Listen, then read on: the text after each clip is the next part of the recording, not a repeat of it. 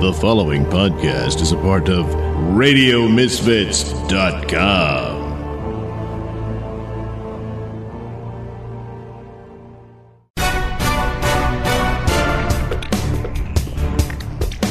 And now it's time for the Mr. Nailsin Show. Jeez, Louise, why me? Welcome to another episode of the Mr. Nailsin Show, episode 156. Not gonna talk politics this episode. Aren't you tired of that? Sometimes me too. Besides, most of it is just me looking up articles and reading them. I mean, is that right? Besides, uh, again, uh, Lefty, uh, is, I don't know, missing in action. I don't know. Haven't heard from him after last, uh, week's episode. Um, boy, last Wednesday's episode, I should say. Uh, yeah. Well, Go back to episode 155 if you don't know what I'm talking about. Uh, that was quite a meltdown, uh, which featured an old meltdown from a, an earlier uh, episode of the Nailsin Show, too. So, uh, yeah, you know, uh, worked out for me. Meanwhile, Red Neckerton has to deal with his marriage. Uh, uh, you know, of course, again, refer to the last episode. Want to explain what happened there. Uh, uh, Betty June has moved back in with her mother for the time being. And, uh, well, uh, hope for the best. Let's hope for the best for, uh, Red Neckerton and Betty June. Uh, Neckerton. And, uh, anyway. So, uh, oh, and Mr. Sex Ed is, uh, on assignment. so basically all you need to know, uh, the North Korea deal seems to be off the table at the moment. Um, uh, proving pretty much a lot of people saying that, uh, boy, uh, Trump's being led by the nose by Kim Jong Un. And, uh, with no real evidence there, uh, any, this is the most movement of any kind of a negotiation since the fifties. Uh, but all the whole time he said, yeah, I will walk away. I will walk away if there's nothing to this. I totally will. And so he did. Uh, so, We'll see how this goes. Maybe the summit will be back on. Maybe it won't be. Doesn't really matter. Uh, we'll have to wait and see that there are genuine concessions. The idea of, hey, we're shutting down this nuclear site when we find out, well, that's because you blew it up so much it collapsed in on itself. God knows how many Korean workers probably are buried alive in there. But, uh, yeah, so that's not much of a concession for a nuclear testing site that collapsed in on itself. so, um, uh, going forward, we'll see what's going on. All kind of machinations behind the scenes that we won't know about, if ever. But, uh, and of course, it all depends on what China's up to. So yeah, we'll see. Another thing is, uh, an interesting, uh, elements of language that constantly takes place in, uh, our media sphere. Uh, where we accept things that are what they are, but they're going to tell you they're not. Um, so basically, the story is that there was an FBI spy within the Trump campaign. But wait, no, no, this is totally false. This is absolutely outrageous. There was no spy in there. Good Lord, right wing, get your facts straight. It was an informant who, uh, you know, was there to observe and uh, report back to the FBI, uh, what he or she, it was a he, uh, saw and possibly even, uh, document events and whatnot. You know, kind of like a spy does. But no, no, no, not a spy, an FBI informant. you, got to understand, in order for this story to work, you have to immediately go back to the beginning of when Comey gave his uh, list of crimes that Hillary committed, but then made it all okay by explaining how extreme carelessness is not the same thing as gross negligence. So there you go. If you can swallow that, well, hell, whatever they tell you. So Interesting definition of terms and phrases these days. Very interesting. Hmm. Hmm. Well, anyway, on to entertainment news. And, uh, if you're a, an arrested developed man child like me, you, uh, you know a lot about superhero movies and shows and stuff like that. And uh, one of the things that was of some interest that was announced uh, earlier on was that HBO was looking to produce a Watchmen TV series. Uh, Watchmen, based on the groundbreaking graphic novel. Actually, it was a 12 issue miniseries uh, from the 80s by uh, British writer Alan Moore, uh, who was who is seen as having rocked the world of comics uh, with this particular uh, series. Alan Moore in the comic book world is often hailed as this visionary genius, uh, when in a lot of ways he's kind of just a, a bit more clever than uh, most uh, writers working in the field. And uh, he was kind of like a big fish in the small pond. And basically, all he did was uh, put in adult trappings in the comic book or the superhero comic book world. Uh, it began with Miracle Man, as he's known here in the States. In Britain, he was called Marvel Man, and Marvel Man was a character who was just a uh, cheap ripoff of Captain Marvel because the publisher in uh, Britain was getting reprints of the Captain Marvel stories from the States. And when uh, Fawcett Publications that uh, produced Captain Marvel and all that stuff uh, got sued out of existence by the by DC Comics, uh, they quit sending the stories, of course, because they didn't have any. And so this public, uh, this guy said, "Oh, damn, this is our most popular thing." So he quickly had some hired some guys to whip up their own uh, copy of it. Hence, Marvel Man, and it was pretty much almost a complete copy of the Captain Marvel uh, Shazam stories and all that stuff. And Marvel Man had some amount of popularity in the area and then kind of just fizzled out and stuff like that. But then Mar- um, Alan Moore comes along and took the character and made this adult version of it uh, in the sense that it was all very serious and grounded in a realistic world. And that was kind of one of the first times you saw that. Now, the, the comic books were moving from their silliness into more serious subject matter and uh, appearance. Uh, the artwork got more uh, more realistic and whatnot with people like Neal Adams and whatnot in the 70s.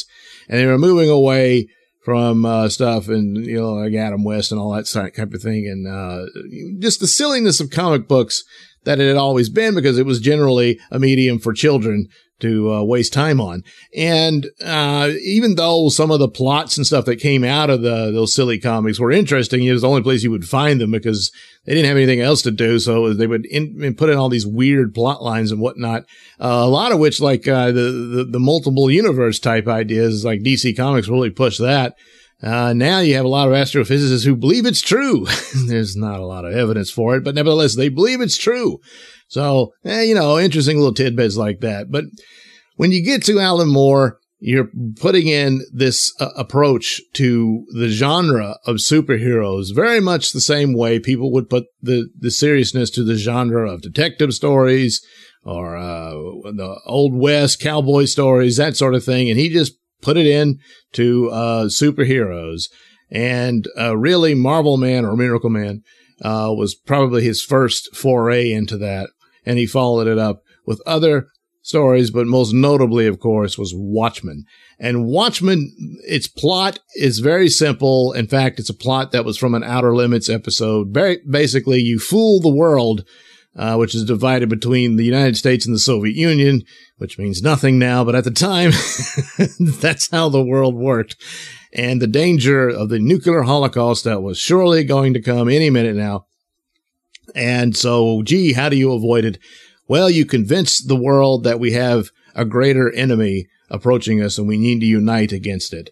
And so they said, oh, aliens. So they created this, you know, uh, alien scenario and can, and fooled the world into thinking we were being invaded by this outer space menace.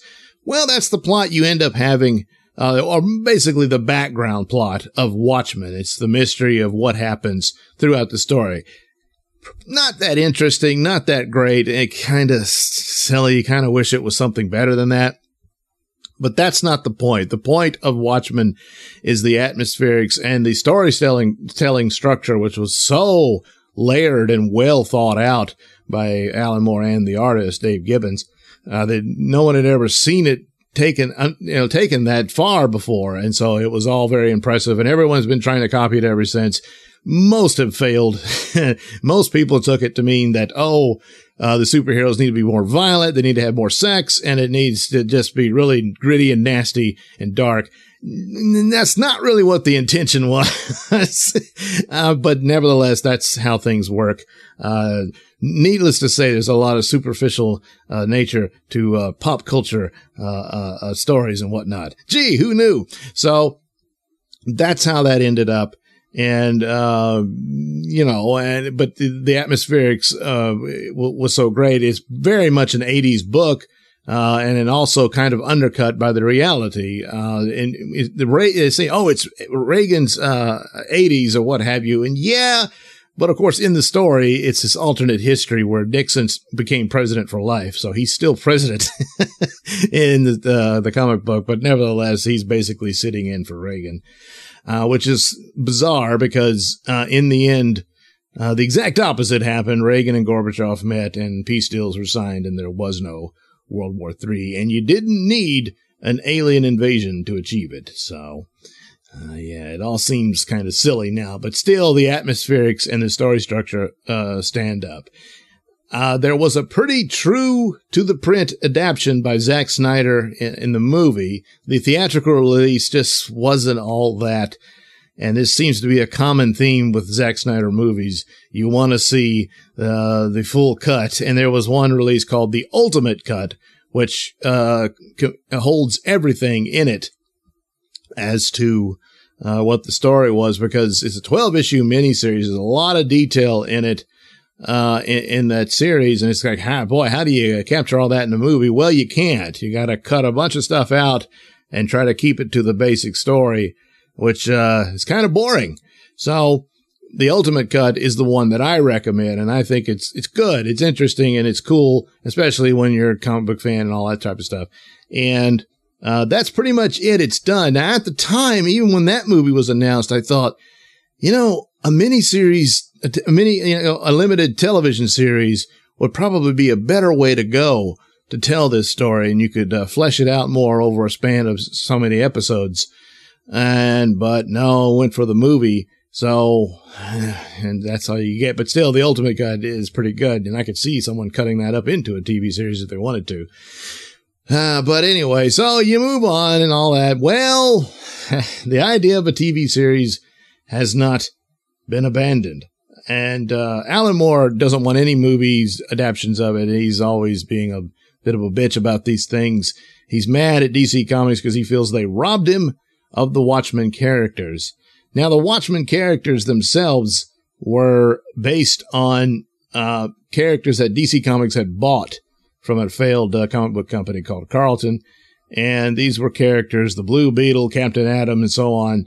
And so he just changed them into Dr. Manhattan and Nite Owl and so on and so on throughout the characters.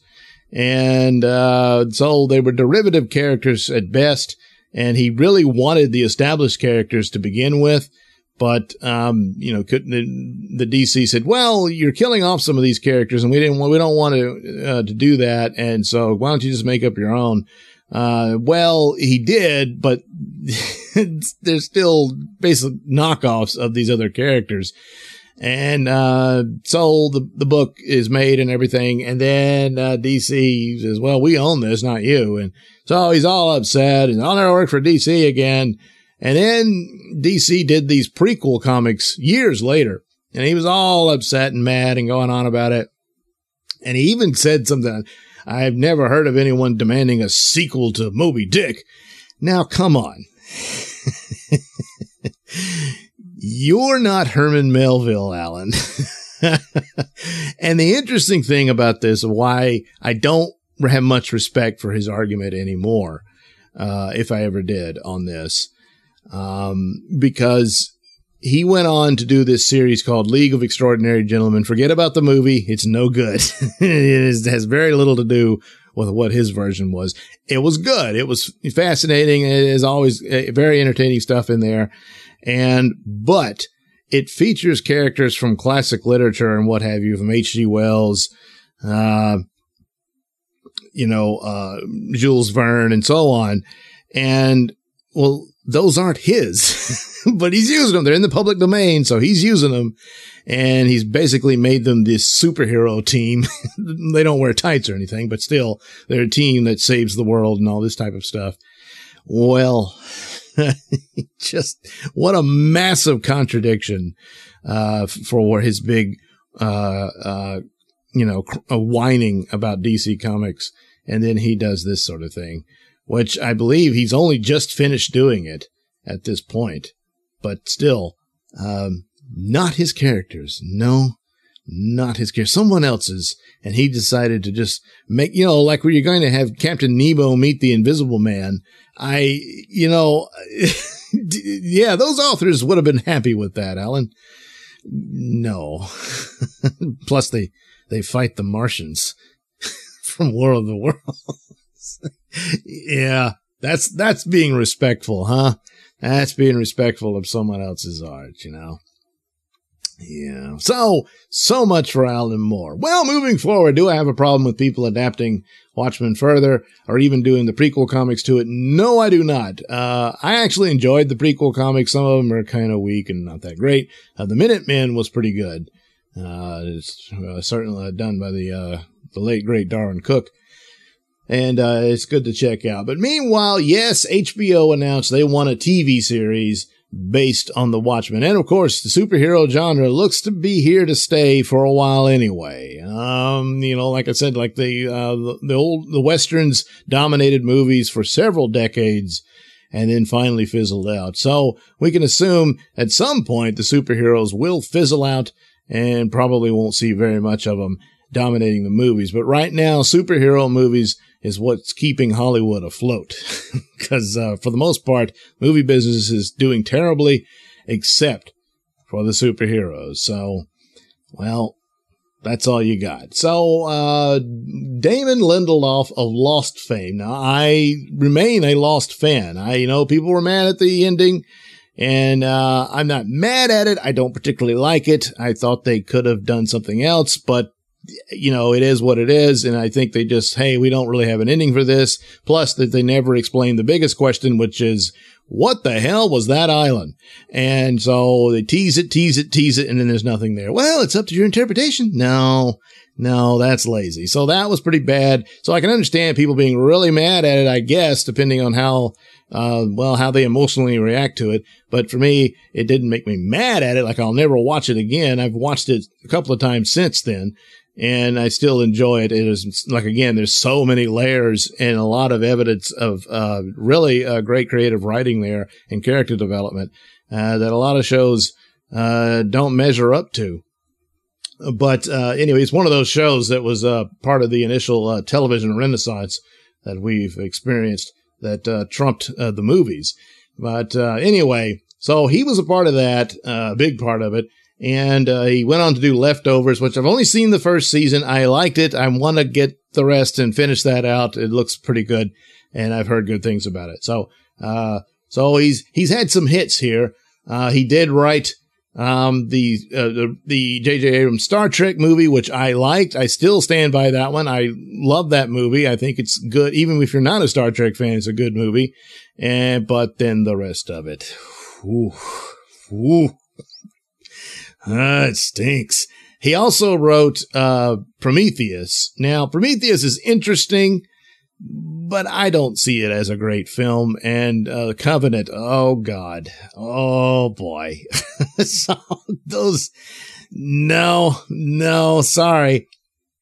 Uh, but uh, Prometheus, but uh, we're coming to Prometheus. He wrote the script, and I've seen parts of the script where it had different details of it, and that there was a certain uh, religion uh, that the uh, the engineer people uh, were uh, very religious, and so it, it, explained a lot about what happened in the film. And I was like, golly, they really needed to have something to voice that, but it's just not there. Uh, so it could be that some of his ideas are pretty good, but they get cut out, what have you. But here, for a Watchman, he would be the the showrunner and the chief guy here. So if he wants certain ideas in it, it's gonna be in it. So he won't have any excuses uh, if it goes bad. And it's sounding like it's already going to be bad before it even begins. So anyway, Lindelof uh, posted a letter to Watchmen fans about uh, what he's to do with this series and uh, kind of uh, what Watchmen means to him. So he says, Dear fans of Watchmen, hello there. My name is Damon Lindelof, and I am a writer. I am also the unscrupulous bastard currently defiling something that you love. yeah, it's that's not going to make it okay. and you're supposed to uh, interest an audience into your show. If you don't, no one will watch it. And that means you wasted HBO's money. Uh, but anyway, uh, but that's not all that I am. I am a 12 year old boy. No, you're not. Oh, okay. He's, he's doing like a story. Oh, kind of ripping off, uh, a scene in Watchmen that Dr. Manhattan retells his story about how he became Dr. Manhattan. Anyway, I am a 12 year old boy being handed the first two issues by my father. You're not ready for this, he growls, with a glint of mischief in his eye. My parents are recently divorced, and he has gone rogue. So there I am, in my bed, flashlight beam illuminating pages, watching the comedian fall again and again and again. The old man was wrong. I am ready for this because this was written just for me. I am 38. A man offers me the opportunity to adapt Watchmen for television. The filmed adaptation came out less than a year ago, but that doesn't matter. I tell him I'm not interested and that perhaps he should let sleeping dogs lie with hopes they will eventually be run over by a car tire, bursting their stomachs. he does not get the reference. Yeah, yeah, you're not Rorschach. I am watching my father haggle with a man in a wheelchair. I am 15 years old, and we are at a comic book convention in New York City. Long before attending a comic book convention was something anyone wanting to have sex with another person would admit to. I definitely want to have sex with another person. My father finally harangues the merchant down to $30 for a guaranteed authentic screenplay of Watchmen, soon to be a major motion picture. Now he reads aloud from the script as The Watchman, battle terrorist at the Statue of Liberty. Something is wrong. The old man's brow furrows, scanning the text in a. I, I don't care about this crap. I, I, oh God. I, I, screw this. S- screw it. So yeah, pretty bad start when this is the first thing he writes in connection with this new TV series. and look it up if you want to plow through that. Uh, I don't want to anymore. I mean, I've read it. I don't care to give it uh, voice. Uh, but anyway, he said, We have no desire to adapt the 12 issues Mr. Moore and Mr. Gibbons created 30 year, years ago. Uh, those issues are sacred ground and they will not be retread or recreated nor produced or nor rebooted. Yeah, again, stop kissing Alan Moore's ass. As I've said, um, he's a massive contradiction of what he claims is his uh, sacred work, and uh, that people are just trashing it and whoring it out and all this sort of thing. And then I give you Exhibit A, League of Extraordinary Gentlemen. So, oh, and Lost Girls, if you're into uh, really uh, very disturbing porn. Um, uh, it's about uh, Alice in Wonderland and Dorothy from Wizard of Oz and so forth, uh, talking about their sexual escapades. Yeah. Yeah. So anyway, there's that. Uh, so he says, yeah, it won't be recreated, reproduced, or rebooted, but it will be remixed. so so, uh, you know, again, the uh, modern language today, remixing is inter- is completely different from reboots or recreations or what have you. But anyway, he says, yeah, we need to remix it because those bass lines and those familiar tracks are just too good and we'd be fools not to sample them. Ah, those original 12 issues are our Old Testament. When the New Testament came along, it did not erase what came before it. Uh, so, uh, so it was uh, yes, Watchmen was specific to 80s Reagan and Thatcher and Gorbachev, which again, Reagan and Gorbachev render the Watchmen plot meaningless. Uh, but anyway, says ours needs to resonate with the frequency of Trump, May, and Putin, and the horse that he rides around on, shirtless. Oh. Damon, come on. There's already a sequel series from DC Comics called Doomsday Clock. Uh, I've got a few problems with it, but it's not bad. And uh, it, it, of course, it crosses over with the DC universe. So Superman and Batman are in it. So, boy, that, does that piss uh, Alan Moore off? You know it does, but, uh, well, it's a good thing all the writers he's stealing from are dead. Uh, so anyway, uh, there you go. There's that. Uh, some of the characters will be unknown, Lindelof said in his letter. New faces, new masks to cover them. So I guess these will be new superheroes. We also intend to revisit the past century of costume adventuring through a surprising yet familiar set of eyes. And it is here where we'll be taking our greatest risks. I don't know. I guess he'll be looking back to the uh, World War II era where in the Watchmen world is where the superhero craze began, where people just began to dress up in costumes and fight crime. Uh, the only superpowered superhero was Dr. Manhattan, of course. I don't know whether or not they'll introduce other people with powers, but, uh, we'll have to wait and see, huh? Well, this is sounding like something I don't want to watch. Uh, so he says, uh, in our writer's room, hetero white men like myself are in the minority, Lindelof wrote in his open letter. And as Watchmen is incorrectly assumed to be solely our domain, these straw man things, I mean, it should be called straw men. I, you know, no one said it was. It just, it's, the population is predominantly white and hetero. it's a hetero world. Otherwise, the human race would be in a lot of trouble as far as perpetuating the species. Uh, and if, if for the white population in the United States, it's a reason why it's called the majority. Do you understand the mathematical concept of that? It's just a matter of mathematical reality. It's not a Nazi or Klan plot. you don't have to apologize for it, Mr. Lindelof. You don't. But, uh, he does anyway. Uh, understanding its potential through the perspectives of women, people of color, and the LGBTQ. Oh, he forgot the IA.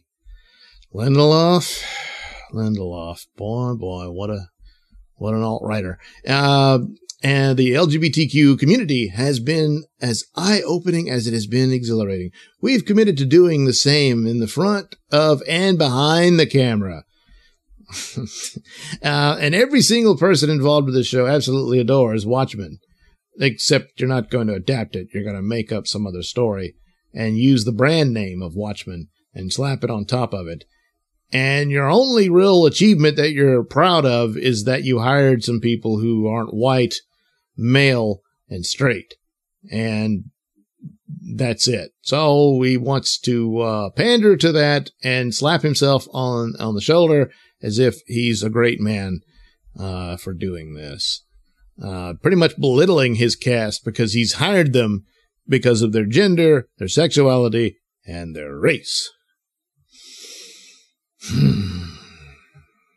yeah. So, this is not looking very good. Not looking very good at all. That's too bad because the guy is talented. I've seen his work be good. I know he can do good. But if you're bogged down in this stuff, we're going to get more of what we've been seeing in the likes of uh, Star Wars. When you're too uh, buried in your identity politics and whatnot, and uh, pandering to people and trying to show that you're better than everybody else and that sort of thing, plot and basic character development is going to get lost. And that's why you're going to produce something shallow and uh, it, it's superficial at best. When it comes to the subject of this pandering to different communities that are may or may not be marginalized, but they decide they are, uh, for the purposes of making them the heroes, uh, their heroes. Uh, it came up in the best with with the uh, Lando Calrissian's pansexuality, which apparently is not in the movie. Uh, I guess they're referring to that he he makes uh, uh, some some sort of romantic gestures toward a robot in the movie, and so that makes him pansexual. yeah, well, you can already tell there's a problem here with uh, you're you're they're insulting the people they're trying to praise. it's so uh, I would refer people to someone uh, that I saw on YouTube. Is a channel called Council of Geeks. It's a guy who reviews, you know, these uh, well geek shows and movies, uh, like Star Trek and Doctor Who and Star Wars and the superheroes stuff like that. Well, it turns out I had no idea. He's typically he it's him sitting in front of a bookcase with all kind of paraphernalia from different uh, uh, franchises and whatnot. And he's got this little hat on. Well, he took the hat off and he's got this bizarre haircut with his hair uh, green and purple and all his, and a flower in his hair. And he announces that he's queer and this sort of thing. I, I'm at a loss as to what queer means anymore uh, because it's not what it used to. so, but anyway, okay, that's his thing. Uh, I've seen quite a few of his videos. He does his reviews. He's fairly good at it. And so, oh, what's this? But the, the title of this particular video was that he was tired of being, of the LGBT people, uh, being baited, uh, by popular media like movies and TV shows. And I gotta say, uh, he's he's pretty much spot on. I think the only thing I disagreed with him was what he's talking about the uh, the Iceman character from the comic books. He thought that was handled well. Uh, I don't think so. I think it was just as much as pandering as the rest of them. But nevertheless, that's you know doesn't really matter. The rest of his point was was spot on in that uh, that's all these guys are doing is pandering to them, and they expect brownie points for doing so.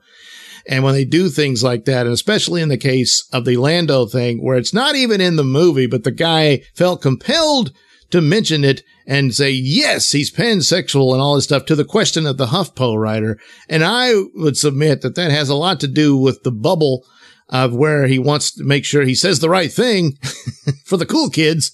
And uh, that's pretty much more of what it is, but still, uh, is a lot of this pandering to different uh, groups, whether it's, uh, you know, uh, the case of this, uh, uh pants, well, LGBT people, uh, black people, women, so on and so forth. And it, it does nothing much at all for anybody.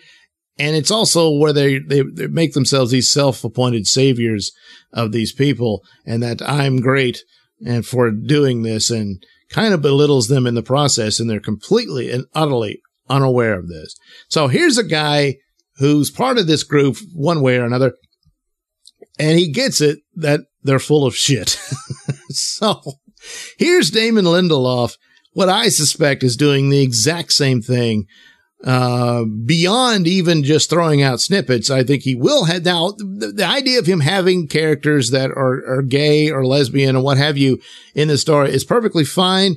Uh, but, but if it's just to the point that I'm preaching and I'm showing off how great I am and, and for the purposes of pandering, then no, it won't be. So in the case of his Watchmen show, I, these will actually be in the story rather than saying they might be, you know, just for, uh, the, again, the brownie points for, for doing that. And aren't I wonderful? And then they move on. So when you're putting these characters in there, especially when it comes to the sexual orientation of the characters, unless the point of your story is this gay romance story, it's not going to be the core of the story or the overall core of the character that that's all they are. Well, this superhero is the gay superhero and that sort of thing. And, uh, and if you have a problem with it, then you are a homophobe, transphobe, something phobe.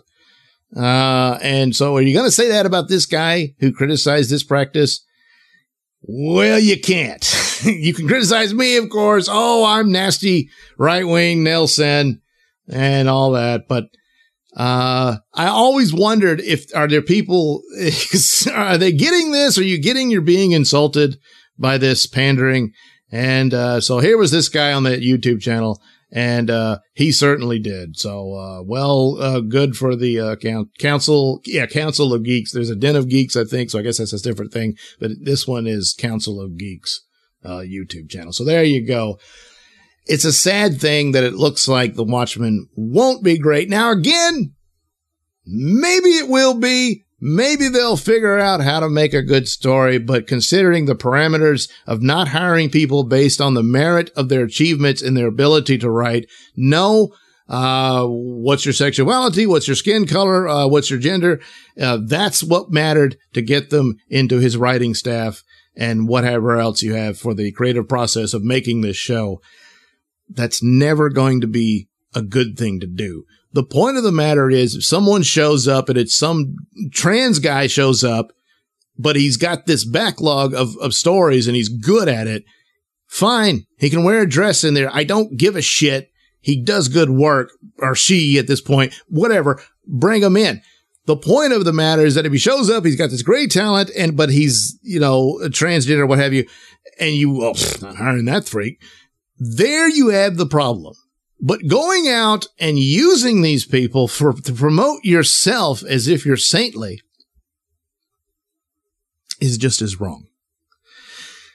So, uh, off to a very bad start as far as adapting Watchmen, which you're not going to get. And also, uh, the idea, oh, well, I wouldn't want to tread on uh, Alan Moore. You are treading on him if you're that worried about kissing his ass you didn't do a good job of it because it would have been to turn it down and not doing it, do it at all. Unless you wanted to do your own thing, which I would have far more respect for. Uh, but you need that brand name. So, yeah, yeah. So again, will it be good? Maybe, but it'll never be Watchmen. And uh, that's that. Watchmen is this singular thing. Now they did the prequel. They've got this sequel to it, which is bringing them into the the larger DC universe story, uh, which was part of a, what I called a hail mary pass for DC Comics to do because they were in trouble, and it got people interested in DC Comics again when they did it. Uh, so uh, it's, it's theirs. I don't have a problem with them using them. I have a problem they do a bad story, but you know, try again later. They might get it right or not at all. It doesn't really matter. If it's good, it's good. So, uh, this new Watchmen may be a good series and all that. Again, it won't be Watchmen. It's just like the solo movie. Might be a good movie, but is that really solo? Eh, probably not. But, uh, I don't think it can do as much damage to Star Wars as Last Jedi did. Oh, boy. Jeez. Oh, oh.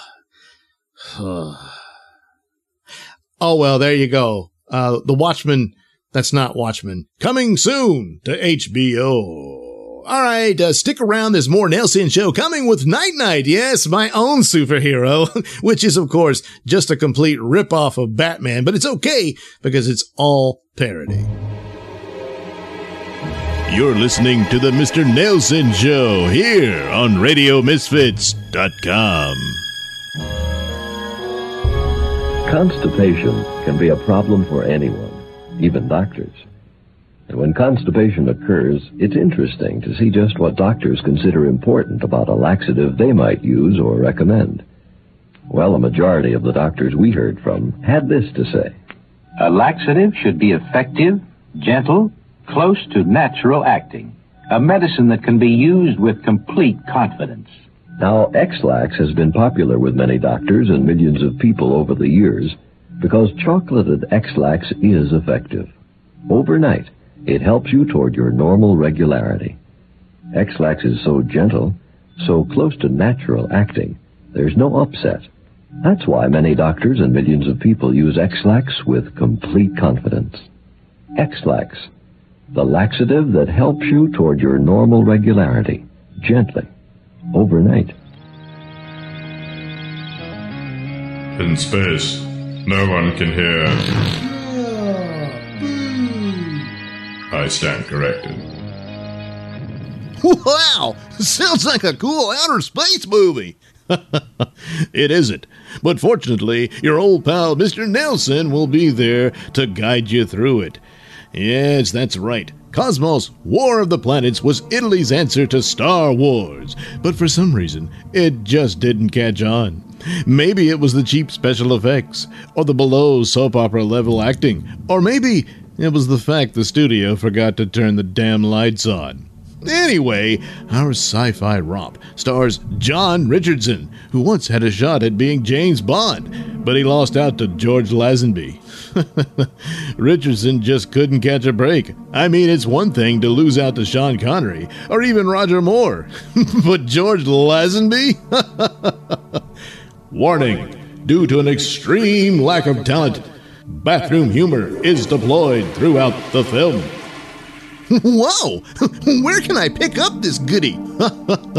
All you have to do is head over to sellfy.com slash Nailsin. That's S-E-L-L-F-Y dot com slash N-A-I-L-S-I-N.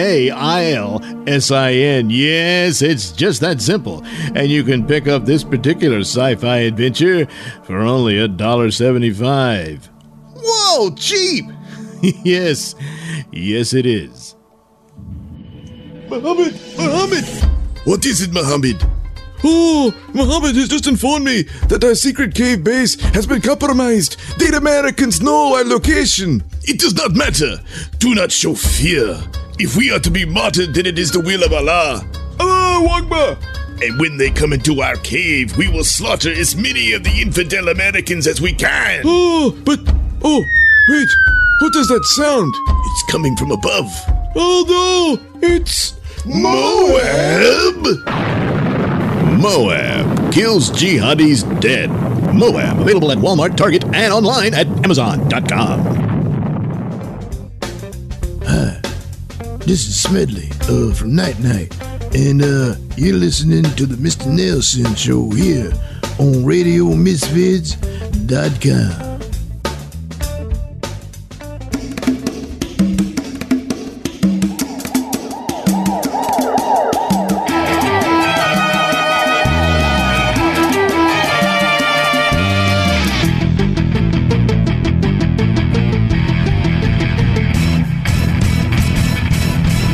Somewhere in a seedy part of town, we find ourselves in an empty motel room at Mofo Motel when suddenly the door is kicked in by Night Knight and Bubo.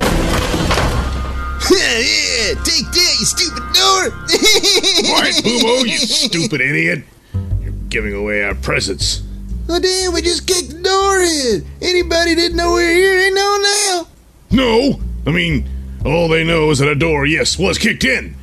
But they don't know who kicked the door in. But thanks to you, I'm sure they do now. If they're here, search everywhere. Under the bed. No, not down here. Hmm, perhaps in the bathroom. Yeah, now the door's halfway open. You'd have to kick it off its hinges. No, Bubo. I need to let off steam after that humiliating abduction by the evil sex hag. what a stupid name. and he's still so funny and he called his supercomputer hard on. It, Pay attention. oh man, I just thought of it. you lost your pants to, to a computer named Hard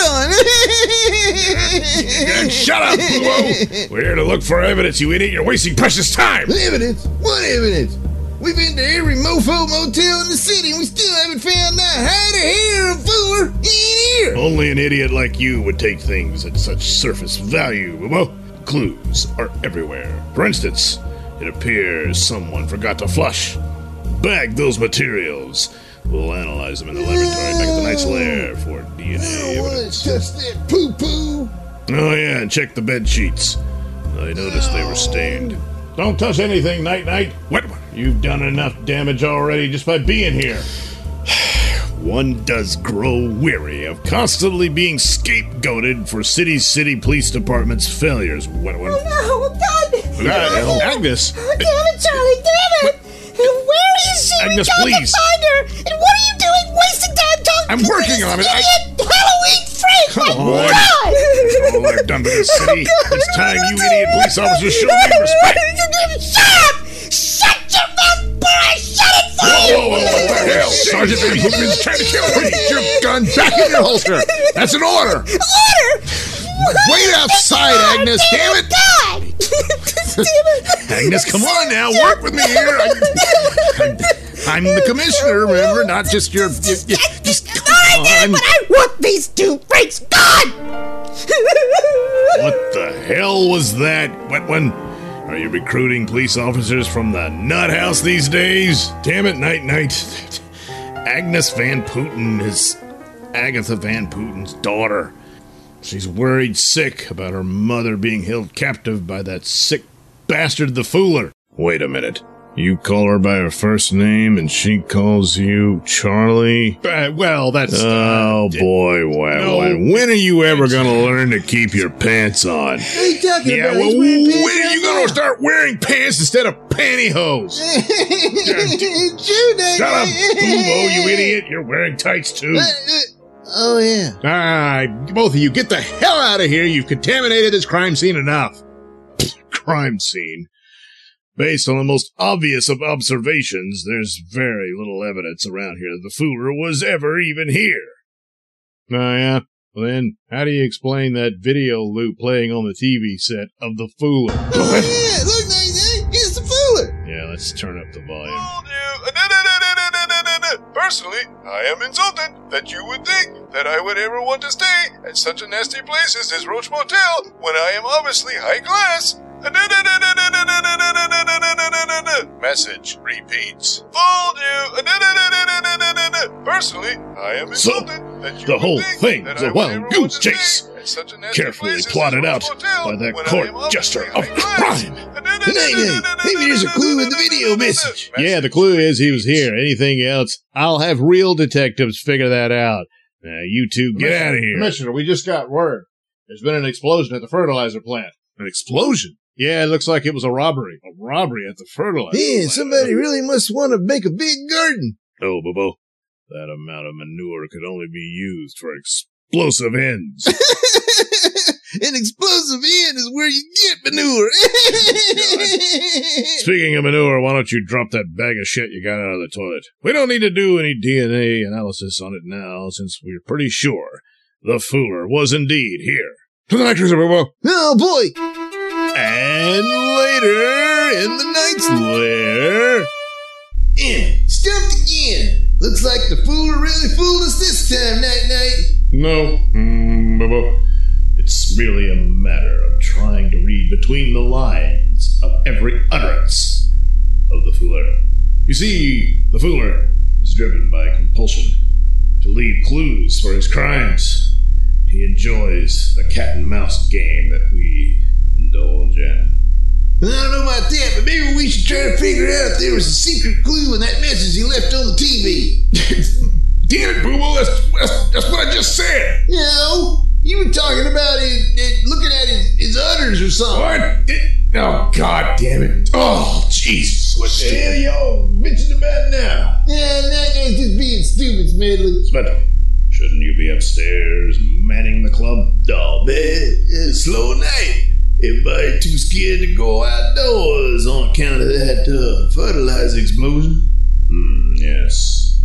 It's connected with the Fooler, because, well, we have to deal with this first. What? But with that fertilizer, somebody could make a giant bomb and kill God knows how many people. One thing at a time, Smedley. Besides, as I said, they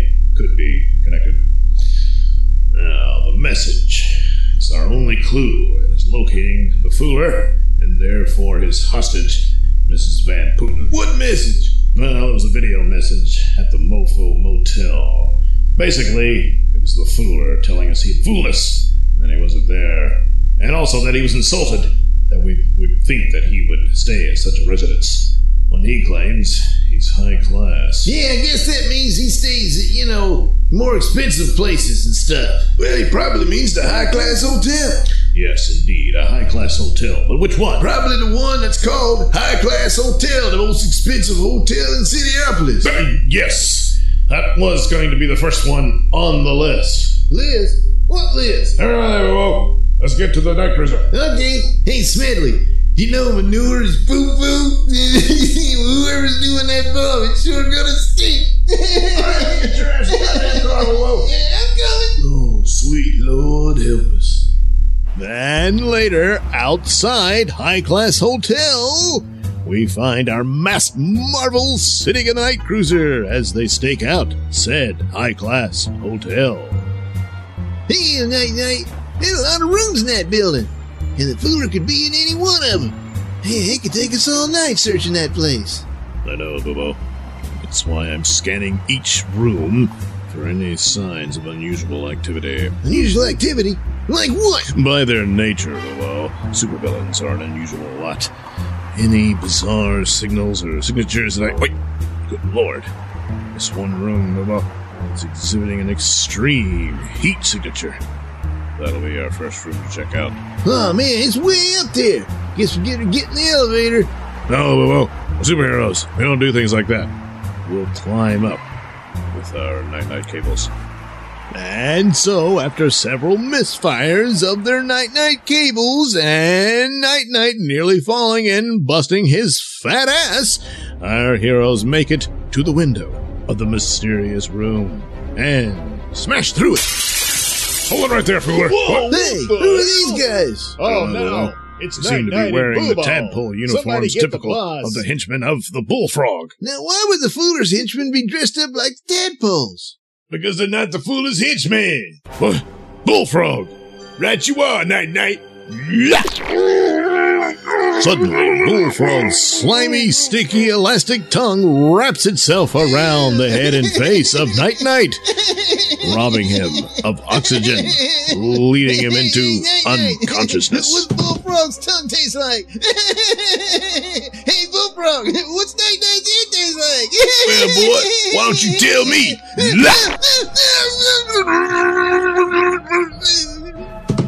Suddenly, both Bubo and Night Knight find themselves in the blackness of unconsciousness, only to end with the burning stench of poo as they awaken to find themselves hanging upside down over what appears to be a luxurious jacuzzi tub filled to the brim with boiling poo. Boy, what the hell? How'd we end up like this? Oh no, it stinks. Yeah, yeah, yeah, yeah, yeah. I would have thought it was obvious. Obviously, me and my boys here tied you up, hung you upside down. Now you're dangling over a tub of yeah. And you're gonna fall in and drown in it. Now I don't know how you found out that I was the one who robbed the fertilizer plant, but since they were being innovative for green energy and using frog poo and to make a new energy source, I figure that might have been a clue for you to figure out my master plan. Don't matter though, because now I got your ass strung up. And when that candle burning on the ropes burns through, you're gonna fall in that tub of frog poo and drown. Oh, God. No. Wish I could stay and watch it. But me and my boys got a meeting with a terrorist organization wants to buy some of my frog shit bomb. Oh, that night. Oh no! Is this the final fate of Night Knight and Bubo? To drown in a tub filled of frog poo? And what of Mrs. Van Putten and her captor, the Fooler? These and other questions may or may not be answered in the next exciting episode of Night Knight.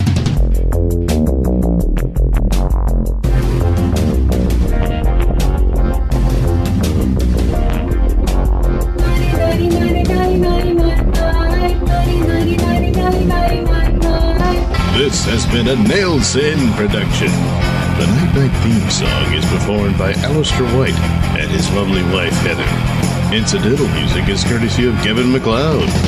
All characters are performed by me, Douglas Nelson. Join us again, won't you? Oh man, there you go. Another exciting episode of Night Knight. So glad he's back, huh? Well, that brings this episode of the Nailsin Show to a close. We'll see you again next Wednesday. And this time I really do mean Wednesday. I know I screwed up last time. as I somehow thought it was Friday when it was actually Tuesday. Huh. Doesn't that ever happen to you? Oh well. Check out my YouTube channel and my BitChute channel for all my uh, videos with cartoons and all that kind of stuff, uh, news cartoons and stuff like that. Also, of course, the Mr. Nailsin store at Zazzle.com where you can get your hands on t-shirts and hats and pins and stickers and all that good stuff. Uh, and of course, uh, uh, my Poor Man Mystery Science Theater at sellfy.com slash Nailsin, where you can enjoy the Nailsin Theater uh, for the cheap, measly amounts of 90 cents for short films and a buck 75 for the full two hour variety. There you go. Oh boy. And it'll always help out your good pal, Mr. Nailsin. Yes. Yes, yes, it will. All right. We'll see you again here on RadioMisfits.com. Good night, everybody.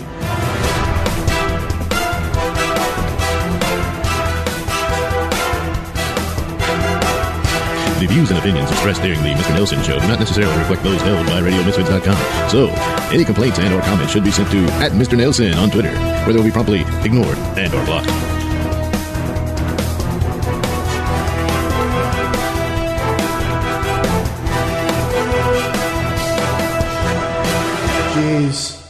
Louise, why me?